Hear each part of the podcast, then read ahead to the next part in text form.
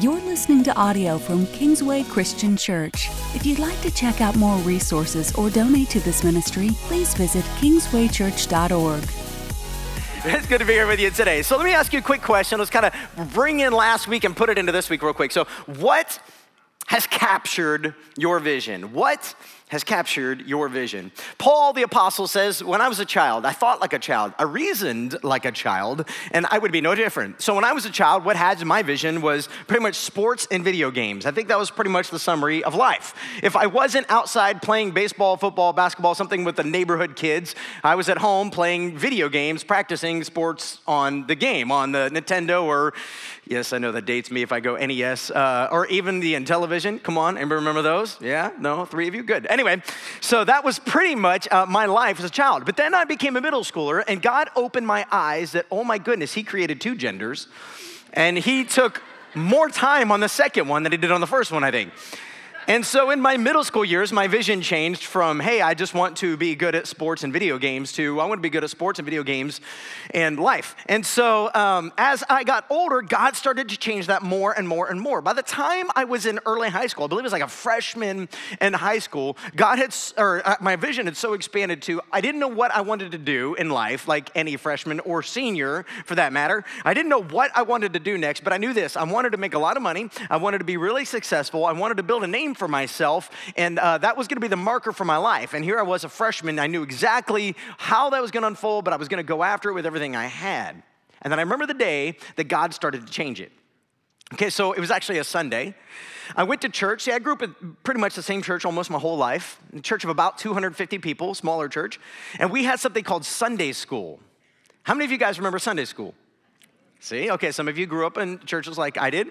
And uh, Sunday school was, uh, for those of you who don't know, it was basically school on Sunday. Pretty good description, right?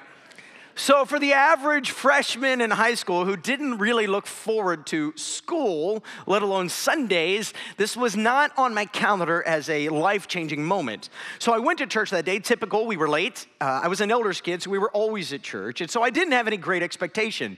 I thought I'd show up, and our, our small Sunday school class ranged from, you know, five to 15 students, usually at that particular period. And I showed up and found out that there was a, high, a college group that was from some college Christian Christian college in Cincinnati who was at my church that Sunday. I didn't even know that much. And one of them had been appointed to teach. Now, in the first few minutes of him teaching, he said, Hey guys, uh, I'm not really good at teaching. This is only like the second time I've ever done it. So I automatically tuned him out. I really wasn't that interested in what he said. And then he said, I just want to read you guys some notes from one of my classes. I thought, could this get any more boring? So he pulled out his notebook full of notes and he flipped to page one and he started reading, and I really wasn't all that interested until he got to this part. He got to this part where apparently in one of his classes they had talked extensively about a Josh McDowell book. And then later, there was a doctor, an MD, who literally studied the crucifixion of Christ and wrote out what he believes is happening based off the biblical text and historical um, recordings. And he went in graphic detail, explaining how Jesus would have been hungry and dehydrated, his last meal being at the Last Supper. And following that up, he's you know, arrested, praying in the garden, uh, capillaries on his forehead bursting, mixing blood and sweat together. He talked about how, as Jesus was traveled to Pilate and Herod and Herod to Pilate and back again, as he's literally marching around, we have no recording that they gave him any food or drink. And as his body became more and more tired, he's carrying his own chains. And it seems like at each trial, he's taking more and more of a beating. My heart began to soften and I started to listen more. His delivery wasn't very good, but his words got my attention. He then went into the cat of nine tails and the flogging. If you've seen the Passion of the Christ, well, I think uh, I think Mel took it probably a step or two further than it actually was. It wasn't that far off if you've seen it. Uh, the cat of nine tails is a whip with leather strips, or usually about nine, that's where it got its name, coming off the, the, the leather handle. And each of those had something different on the end of them. Some had heavy things like uh, rocks or lead balls, and those were intended to tenderize the, the meat, the muscle of the back. It would hit and make things soft, creating bruises. And then there were small pieces of stone or bone attached to the other nine tails, whatever was left, and those were intended to grab the flesh and rip and strip and, uh, and, and tear skin and muscle and tendon. And aren't you glad you came to church today? And as he went on, he described the crucifixion. This is why Jesus was so depleted. He couldn't even carry his own cross, whereas the other thieves, as far as we know, carried their own cross all the way up. But Jesus was so worn out from lack of energy, lack of drink, loss of body fluids, the flogging itself. We believe historically that most people were not flogged and crucified. Jesus really was rare, but he had to fulfill what Isaiah told us that his stripes would carry our sin, our burden, our iniquity. And so, as they nailed him to a cross, though in most pictures you see nails going through the hands, and if you come from a Catholic background, I'm not even here to argue that today because I don't really care one way or the other. But this doctor said he doesn't believe that's how it happened because there's no way that the hand could support the weight of the body. Instead, he believed that they put the nail through the wrist, piercing this nerve and tendon there. And that would have had the strength to hold him to the cross, even if they also tied ropes to help tie him up. And as they put his feet onto the cross, see what would happen is somebody would have to breathe. And in order to breathe, they'd have to pull on those nails, push on the nail in his feet, expanding their chest to be able to take in oxygen. And then they would collapse again, where their lungs and everything would just condense. And what would happen is over time, they would lose all energy, unable to gather breath. In this particular case, because uh, the Passover was there, they had to get these thieves done and down off the cross. So at the end of it, the reason they went around breaking everybody's legs is so they could no longer push up and take a breath. They would essentially either suffocate from lack of breath, or in some cases, we believe at Jesus, according to this doctor, most likely drown, because as you're fighting for each breath, your body's kind of filling up with carbon dioxide. I'm not a doctor, I don't fully understand it, but what would happen over time is this water gathers in sacs around your lungs, and basically, you drown to death. He got done that day, and it was kind of like, well, that's all I have to share and I was ruined. See, I grew up in a generation of the church, maybe like you too, if you're anywhere close to my age. And here's what I was told through most of my teenage years. If you were the only person in the history of the world to come to faith in Jesus Christ, Jesus still would have died for you. How many of you were told that? I'm here to tell you it's a lie. Okay, maybe it's not a lie, that's a stretch, but it's definitely not the truth. Eh, here's what I mean by that. In Jesus' prayer, just before he goes to the cross, he gathers the disciples together. You can read it in John chapter 17. And Jesus actually prays to the Father Father, I have delivered to you those you gave me. And he's talking specifically about the apostles, but even beyond the apostles, the disciples. And he says, and their message, God, would you take it to the ends of the earth and would you protect them and may they have unity as a sign to the world. And God, I pray that all of those who come to believe in their message and all those that they're getting to teach, God, would you protect them as well? And then he goes on and he prays for me and he prays for you. And he says, God, not just them, but those who are still far off, meaning us. We aren't even created yet, but we were in the Father's mind. So there's absolutely no way Jesus ever intended to die just for me. But see, that day, the message I heard, my vision for life expanded to wow, I want to make a lot of money, have a lot of success, and become something in this life, to wow, I want to make a lot of money, have a lot of success because I am really important to God. Do you hear the difference? What I didn't know was on that day, God wanted to plant a seed that had nothing to do with my vision for life, but had everything to do with His vision for my life. Because what happened on that day, at first, it took me probably, I don't know, four to six years to really wrap my head around this. So if you're not there yet, don't be surprised. But what it took me some time to really wrap my head around was that Jesus didn't just come to die for me, Jesus came to die for the whole world. Now, we always knew that theoretically, but at the end of the day, if it wasn't about me, who cares, right? But that's because at that point in my life, I was still very, very, very self centered. So, consequently, every decision I made from that moment on, while I having this in the back of my head, was through the lens of does it make me happy? Does it fulfill me? Does it bring me ultimately this goal that I'm heading towards to become significant or wealthy? And I'll never forget the day that God started to take that message and really begin to plant it in my heart. I've told it before, but I was actually at a retreat, a, a, summer camp, where, where God spoke powerfully to me and basically said, I want you to die. And I remember thinking, I don't even know what that means. But it was the day that God called me into ministry. And I remember over that next year, it was my senior year of high school, over that next year, as I began to argue with many people, my parents and others, about the vision that I had for my life, how God no longer wanted me to become rich, powerful, successful. He wanted me to become a, a minister, a pastor. And I remember literally, it was crazy all the ways that Satan tried to stop me. And here was the number one way Satan tried to stop me. Ready? Fear. One day, my mom was a nurse. One day, my mom just happened to be at work, and a guy she was working with was a Methodist minister. And he had spent his whole life as a minister, and he loved it. He served a lot of people, but he was dirt poor. And he was telling her one of his greatest laments is being in ministry. Is he literally never had funds to take his kids on vacation. He never had uh, money to be able to buy things. He was always dependent on God to do stuff. And my mom came home that day, and I love her, God bless her, but she was afraid for me. And she said, Matt, you better have a backup plan. I said, What do you mean a backup plan, mom? She goes, Why don't you get like a dual degree just in case this ministry thing doesn't work out? Now, look, I don't think my mom would say that today, but that's where she was years ago. One, two, skip a few, right?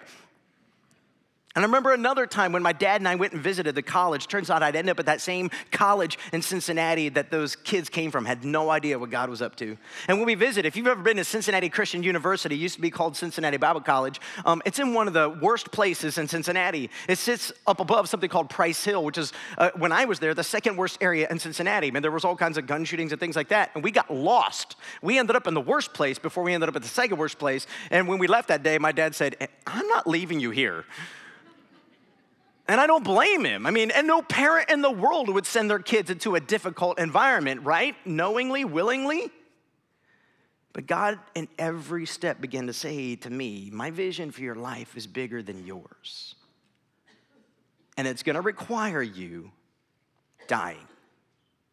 Not literally, although, should the day ever come, maybe. Uh, honestly, I think it would be easier sometimes to die for Jesus than to live for Him. Does anybody know what I'm talking about? Now, uh, that sounds easy, you know, put me with ISIS and all of a sudden they're putting a gun to your, you know, throat to cut your head off. That, you know, might change my mind. But from this vantage point, it sounds easier to die for Jesus than to live for Jesus because living for Jesus is really hard. It's an everyday grind, it's an everyday battle against everyday life and emotions, isn't it?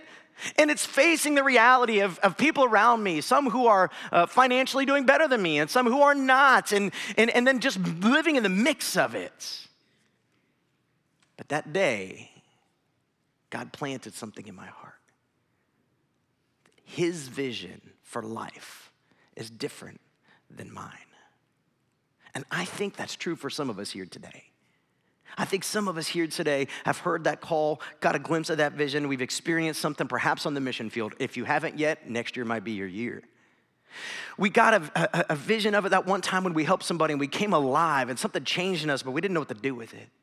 Life got hard, things got complex, and next thing you know, we're pulling back I just don't have time to, to, to, give myself and invest myself in the lives of others. I just don't have the margin that I wish I had to be able to really invest my life in others. And with every single statement of fear, we take a little strength, a little power away from God and what He could do. There's a book just came out by a guy named John Bevere. I, I just started reading. I'm not very far into it, but it's called Kryptonite. And its opening illustration has to do with Superman.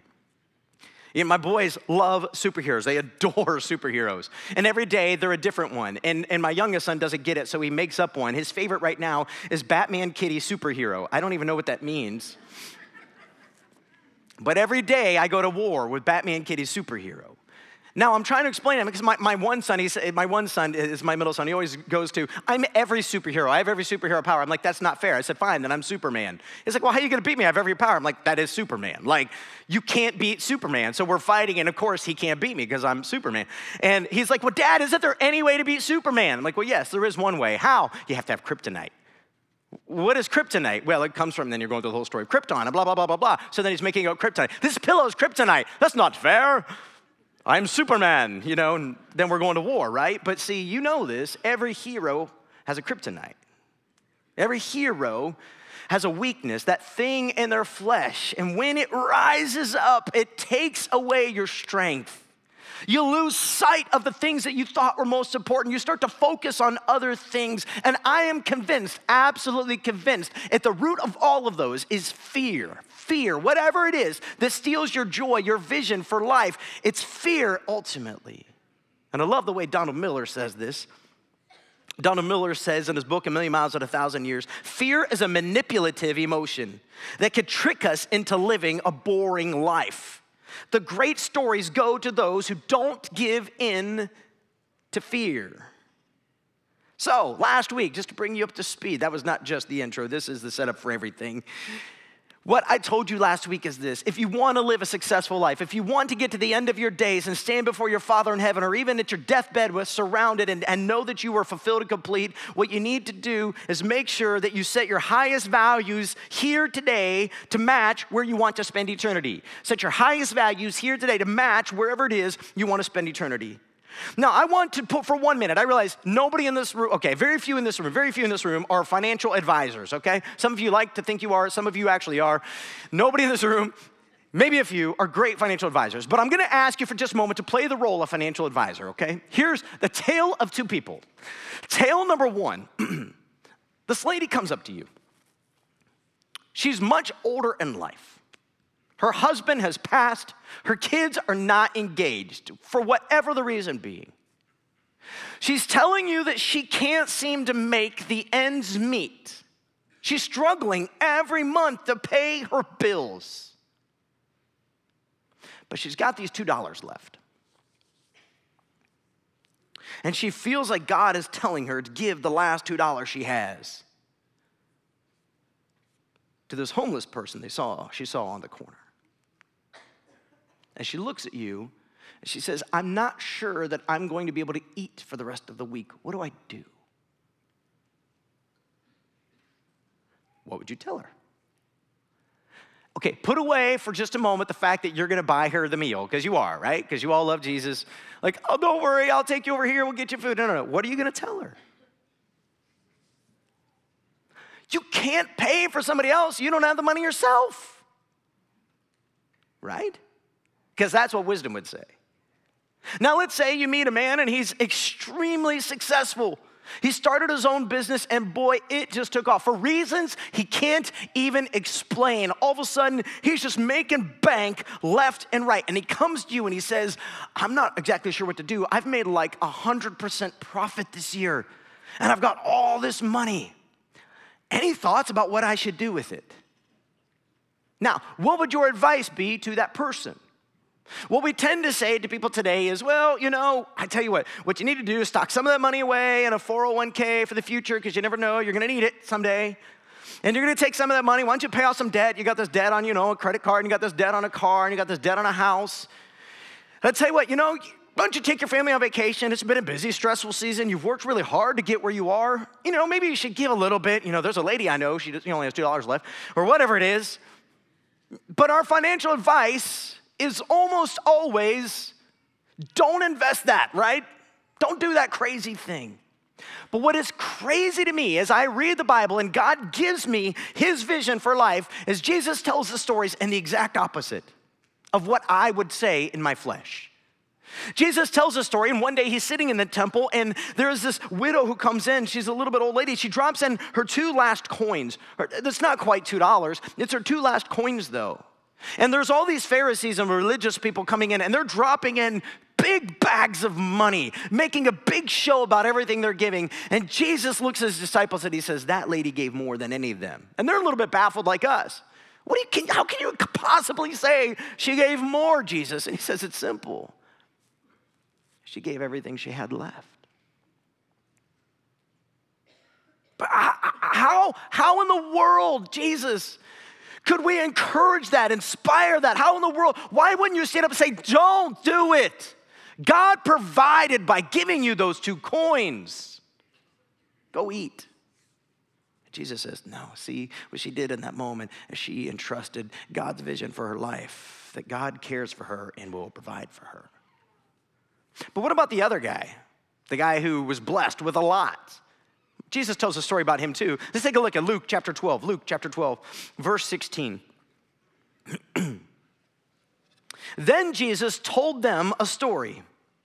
A rich man had a fertile farm that produced fine crops. So, what do we learn off the get go? He's already rich and he has a farm that's producing for him. He said to himself, What should I do? I don't have room for all my crops. Then he said, oh, I know. I'll tear down my barns and build bigger ones. Then I'll have room enough to store all my wheat and other goods. And I'll sit back and say to myself, My friend, don't you love when you refer to yourself as that? You have enough stored away for years to come. Now take it easy. Eat, drink, be merry, and redo your kitchen. It's in the Greek. It is, you know. Now, what this guy has said to himself is what so many of us have said to ourselves.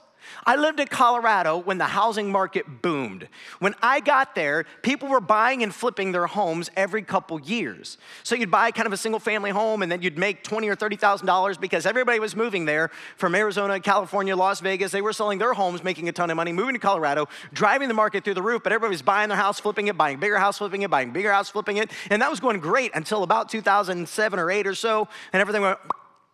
And all of a sudden, these homes people bought, they were upside down on. But everything was going wonderful because the thought was always, this is never gonna stop. It's just gonna keep going. And so they're just buying more, buying bigger. I mean, there were Home Depots and Lowe's popping up everywhere because people were just buying and improving and making it bigger and better and more awesome all the time. Except the problem is, this man doesn't have a vision for his life beyond simply be healthy, wealthy, and blessed. And the reason Jesus tells the story is not because it's a real person, but because it represents so many of us so easily. Bob Goff says this in his book, Love Does. He says, I used to be afraid of failing at something that really mattered to me. But now I'm more afraid of succeeding at things that don't matter. Let me just give you one little tip for today. I'll give you another one in a moment, but let me just give you one, and maybe this is the, the thing you most need to get today. If, if you're going to live the way that God intended for you to live, it's going to require that you gain right perspective about where you are. If you're gonna live the way that God intended for you to live, it's gonna require you to gain right perspective about where you are. It means you're gonna honestly have to take a look at where you are and evaluate it for what it really is. Jesus says this, you ready? The truth shall what? What? Now, here's the reality, isn't it? I mean, like every January to April, or if you extend October, when you're sitting down to do your taxes, isn't this like a smack in the face reality? Like, how is it we make this much money and we have none left? How is this even possible? And then you go through and you find out how many things are in there. Like, how many times did I go to the pumpkin patch? How much did we really spend in Florida? Wait a minute, how many Starbucks did my wife buy? Right? It's February and the credit card statements from Christmas come in, and you go, We spent how much on Christmas? It's the following winter, and you're kind of trying to prep your house for Christmas, and you're packing up last year's gifts and going, I can't believe I spent all this money on these things. Isn't this how it goes? The things of this world die and they fade so quickly, and we just have no idea. And we chase, as I said last week, the next shiniest thing, not even realizing that life is simply getting away from us. So here's a question to ask yourself If somebody else were to sit down and actually go through your bank statement, credit card statements with you, all right? It's just you and them. It's your best friend in the whole world. You trust them completely. You show them everything. If they were to go through and evaluate every dollar going out, would they be able to look at you at the end of it and say, It is clear, it is clear you love people? Again, you don't have to raise your hand, you don't have to give a statement. This is just between you and your heart, okay? But would somebody else looking at your bank statements and your credit card statements be able to say emphatically, it is obvious this person loves people? I can see it by their bank accounts, by the way they help others when they're sick, by the way they support others in hours of need, by the way they give generously to their church and other community organizations. And if the answer is no, realize that is you evaluating you. That person is made up. I, I just made them up. But if you would say no, that's you looking at your own life and saying, no, it's really not. But here's what Jesus had to say to that same, same guy he made up, Luke chapter 12, verse 20. But God said to him, now realize this person's story is made up, but in the story, God speaks to the man. And, the, and God says, You fool. You will die this very night. Then who will get everything you worked for? Now, what Jesus is saying here is a few things. Number one, you fool, this is strong language coming from Jesus. Because in the Bible, to be a fool, go read Proverbs and Ecclesiastes. That's where we really see fool language become relevant. A fool is somebody whose life is opposed to the ways of God.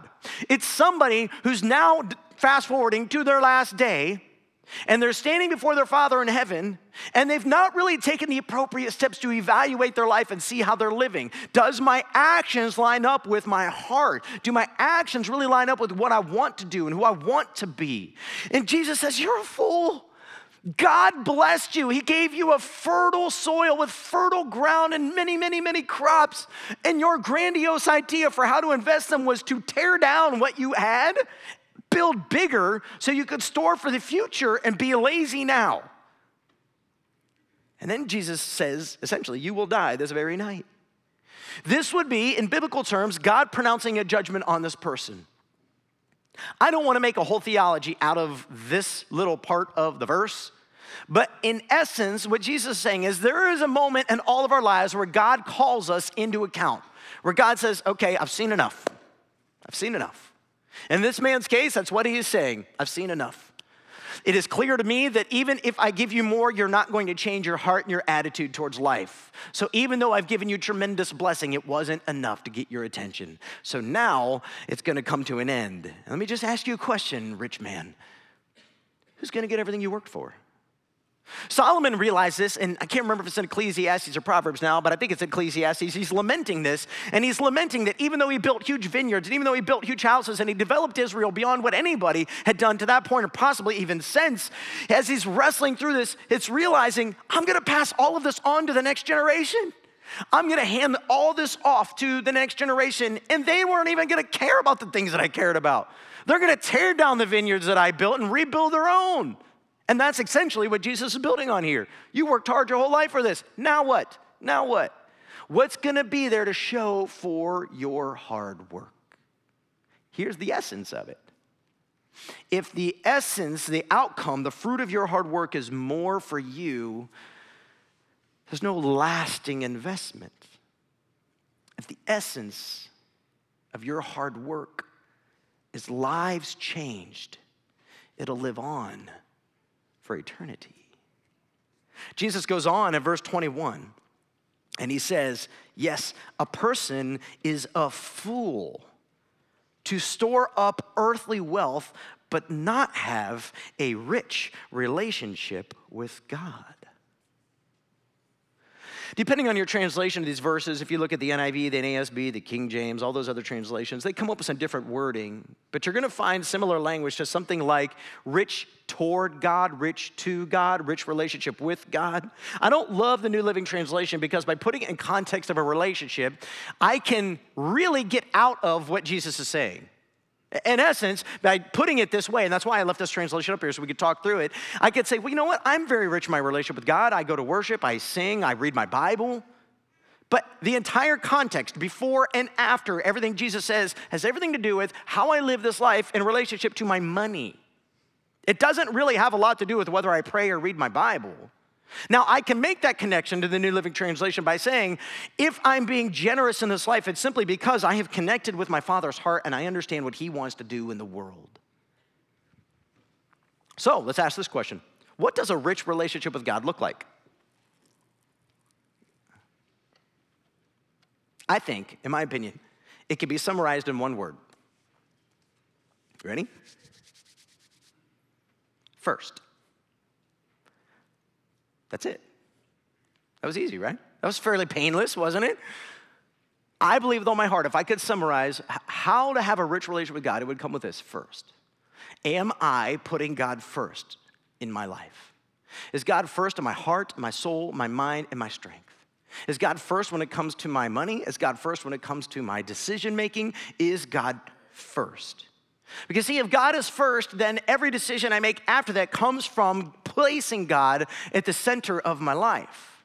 So when I see a person in need, see if God is first, then God can quickly inspire me and say, I want you to help that person. If God is first, then, then, then when I come across a situation in my community that I know I could do something with, but it's gonna require time and energy and sacrifice, then when God directs my life, it's not hard. I've made the first decision already. God, you get my life, and so I'll do whatever is necessary to follow you and be faithful to everything you're telling me to do. See, when God is first, this is one of the ways we practice it in our home. God gets the first of our money every single paycheck. In fact, my wife writes, literally writes that check to Kingsway first. I was just joking though. Sometimes, um, because I get paid on Monday and Sunday was whatever before, and so sometimes it's awkward because like I get paid on Monday and then I, my wife gets mad at me because I forget to bring the check in or whatever, and like literally I'm bringing the check in later in the week, but it's always the first that is written. It's written before all the others. Sometimes there are weeks or months where we didn't manage things well.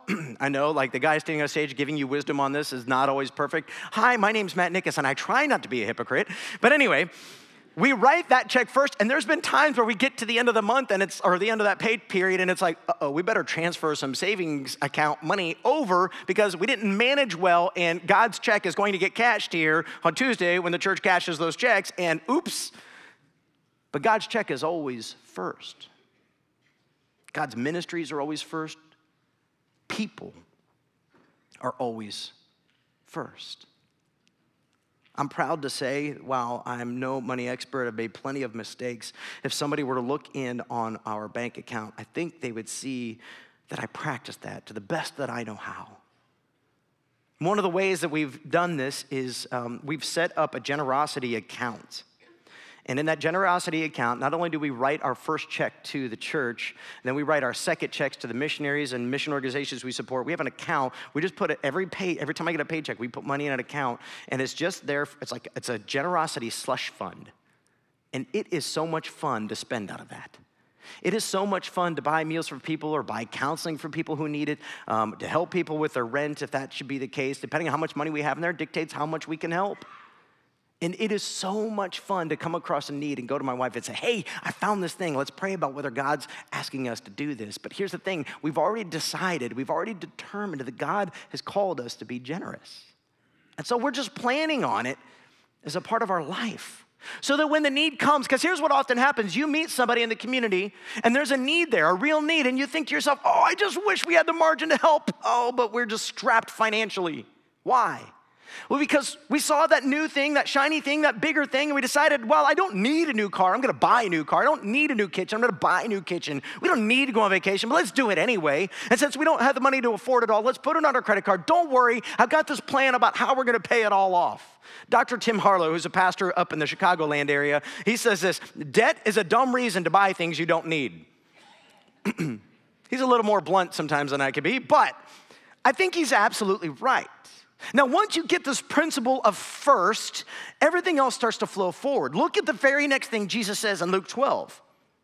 Then, turning to his disciples, Jesus said, and I'll stop there for a second. What that means is Jesus is talking to the masses. He's telling everybody this story about this rich guy who tears down his barns and builds bigger ones. But now he's turned away from them and he's looked right at the 12 as if to say, You've got to get this. Someday you're going to teach all of the believers through writing the Bible down. Do not miss what God is saying. That's how important this is. here's what he said. That is why I tell you not to worry about everyday life, whether you have enough food to eat or enough clothes to wear. What is worry? What's another word for it? Fear. Don't be afraid. Have no fear. Don't be anxious. Don't worry. Verse 23 because life is more than food, and your body more than clothing. Look at the ravens. They don't plant or harvest or store food in barns, God feeds them. You are far more valuable to Him than any birds. Well, isn't that good news? Can all of your worries, fears, anxieties add a single moment to your life? Pause. Everybody knows the answer to that, right? Because I don't know about you, but I don't always live like I know the answer to that. You ever have sleepless nights stressed about money? You ever have moments in life where you're just not sure how it's gonna work out and you think you losing sleep is going to fix the problem? You fighting with your spouse surely has to be a solution. And Jesus says, What are you so stressed out about? In verse 26. And if worry can't accomplish a little thing like that, then what's the use of worrying over bigger things? Look at the lilies and how they grow. They don't work or make their clothing. Yet Solomon, King Solomon, all of his glory was not dressed as beautifully as they are. And if God cares so wonderfully for flowers that are here today and thrown into the fire tomorrow, He will certainly care for you. Why do you have so little faith? I am convinced that the fire referred to here is the fire of whatever the last day looks like. Where Jesus teaches us someday everything you see is going to be burned up, whatever that means. And the only thing that'll last forever are souls and the Word of God. That's part of what Jesus is saying. Your soul is going to last forever. Everything you see here is going to be burned up. And yet, God cares for flowers and birds, even though they're not even going to live eternally. How much more so you? If He cares for them, He'll care for you. Why do you have so little faith? In other words, what Jesus remember, he's talking to the disciples. Now, I'm sure the masses are listening in, but he's talking to the disciples. Disciples, why do you have so little faith? Why are you so stressed out about whether or not God can meet your needs?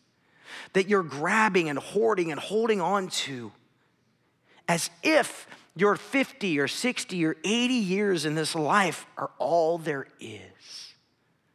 But what would happen if you could actually release the grip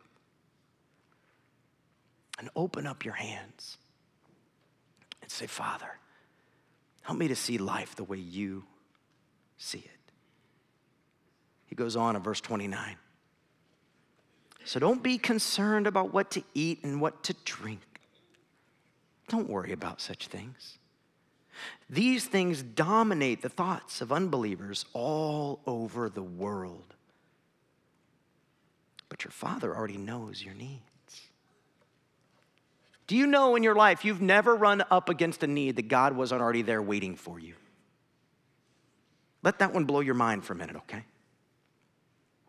I have a friend who's going through a pretty intense financial struggle in their life right now for a myriad of reasons.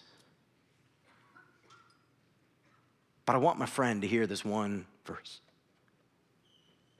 Your father already knows your needs.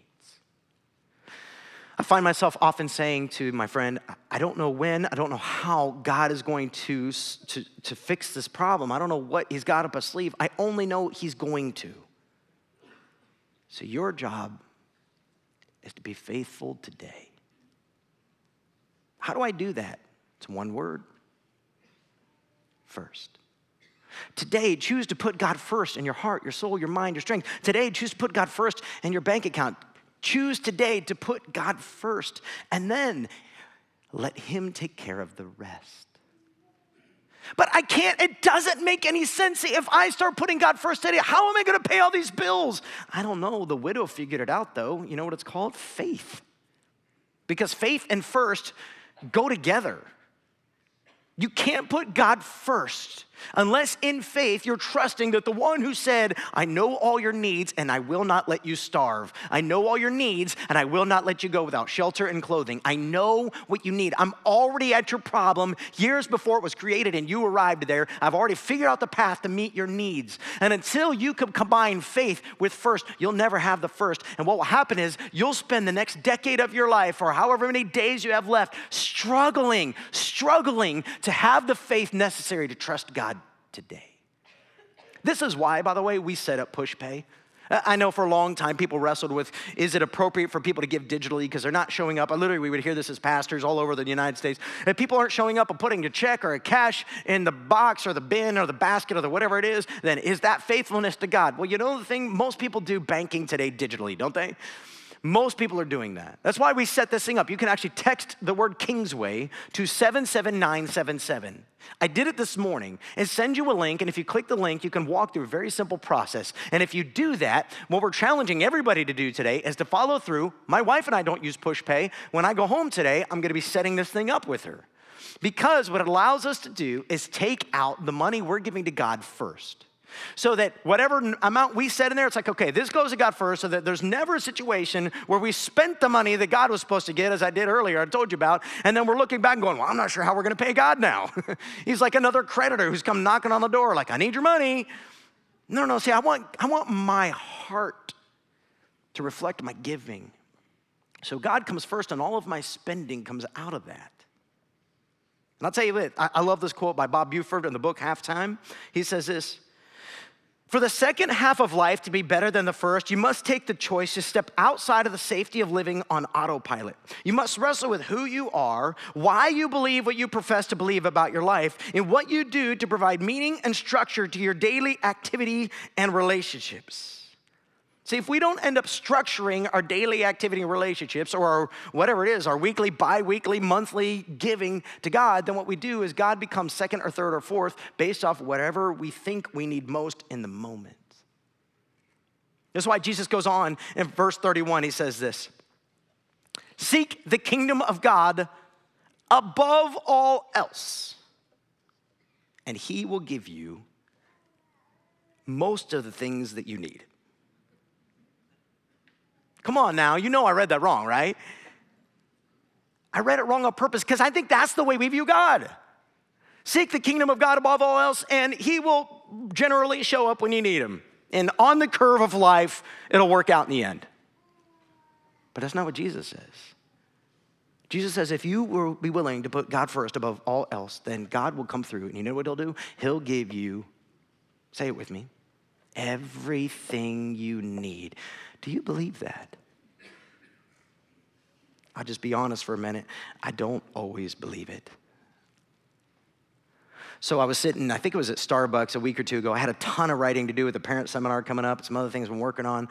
And uh, it was just like writing, writing, writing, writing, running. I had to get out of the office where I just, I just got to write. But then, you know, you go to Starbucks, the problem is I run into you guys and I love you, but I don't always get to do the writing and focus I need to. Focus is a little hard for me, in case you've noticed. So anyway, this one particular time, I think it was a Starbucks, I kind of moved around to keep moving around. But anyway, um, this really sweet lady comes up to me and she says, Hey, I think you're my pastor. I said, Oh, do you go to Kingsway? And so we start talking, and um, she shares with me what an impact Kingsway has had on her life. Now, she shares with me how uh, she recently went through um, cancer, and it really kind of wrecked her body. But the one thing that stayed consistent in that was her walk with God, that God showed up in such amazing ways. And she started to tell me that life has moved her outside of, of the Avon, whatever, Hendricks County area. And that it's really hurting because every she tries to get here every Sunday, but every Sunday she can't. She goes online and listens. First thing I want to say before I finish her story is I just want to say, do you realize it's your generous offerings that allow her to do that? And anyway, she, she ended up reaching out to me through Facebook Messenger and said, Pastor, thank you so much for our conversation, blah, blah, blah. She said, I'm really just kind of struggling with should I keep driving the 30 or 40 minutes or whatever it is to come to Kingsway or, or, or should I move to a church that's closer nearby? And I said, Look, it's important for you to find a community you can be plugged into. And if, you, if driving 30, 40 minutes is a hindrance to you being plugged in here, then find a church closer at home and be free. There's no guilt in that. You can always go online and keep watching or whatever. Just realize, by the way, do you know the first thing she said is, You're shorter in person than I thought you would be. Just remember, I'm much taller on your computer screen. anyway, then she asked this So if I switch to this other church, should I keep giving my tithe to Kingsway? Oh man, I love that heart. I love that. Because she said, I so love this church that has impacted my life, that has changed my life. I so love what God is doing there. It has blessed me, and I want it to bless others. And so I want to give generously. I want to give generously to what God is doing. And I said, Absolutely, you should. No, I'm just kidding. I didn't say that. I said, I can't tell you what God's telling you to do with your money. That's a decision every believer has to make as they wrestle with God. God, what does it mean to put you first? I said, generally, I would tell somebody they need to invest in the church they're attending. As I could tell you, Kingsway is in a, a bit of a tight financial season. I wouldn't argue if you wanted to keep giving it, but you probably should invest it wherever you're attending, wherever that is. And she thanked me. Later in the service, um, I had no idea. I had no idea. She didn't either that she was going to be our Dollar Club member for this month.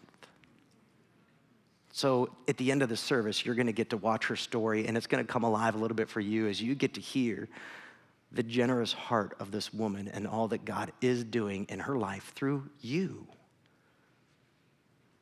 I love being a part of a church like that.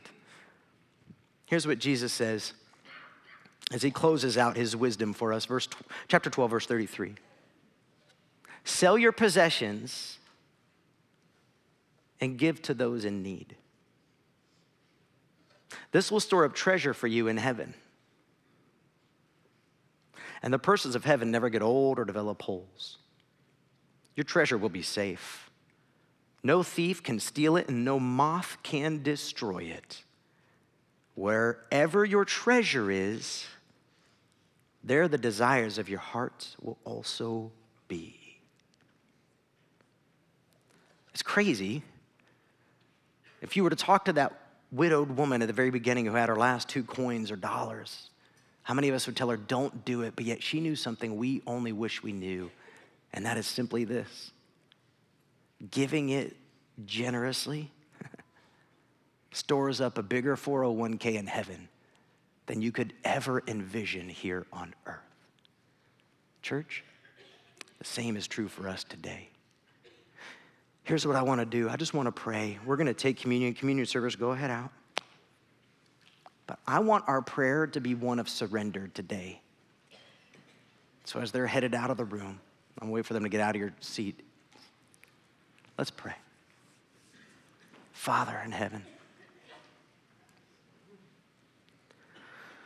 Lord, as we celebrate Veterans Day today, we celebrate the hearts and the lives of those who sacrificed that we might have the freedoms we have here in this country.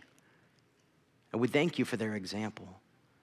And Father, their example is based first and foremost on your example as the one who came and gave up his own life that we might live. Oh God, this, this is hard. God, it's easier to give you an hour or two or three on a Sunday. It's easier to encourage somebody with a word at work or at a sports game. It's easier to send an email or write a card, even though that takes time today we seem to have so little of. God, it is so hard to put you first in our finances. And the reason it's so hard, God, is because we have all these dreams and ideas about things we could do here. And sometimes it's hard, God, because we have really invested poorly, leading to this moment.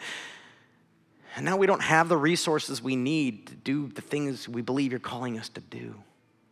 So, God, while in one message we're never going to get all the wisdom we need to correct everything that might be wrong, God, would you help us right here as we engage in communion? God, would you help us to surrender? To choose to actually put you first in our lives, especially in our finances. And that God, whenever you say go, whenever you say give, whenever you say move, that God, we would literally just follow because you're directing our lives as you most see fit. God, when we came to you in faith, surrendered to you in baptism, we were doing in that moment is practicing with our bodies what we gave you in our heart. So, God, today we ask that you would unite our minds. That, God, we would think about you and your kingdom and your people and what means most to you first. And God, I pray that you would transform this community and world through us. We ask all of this in Jesus' name. Amen.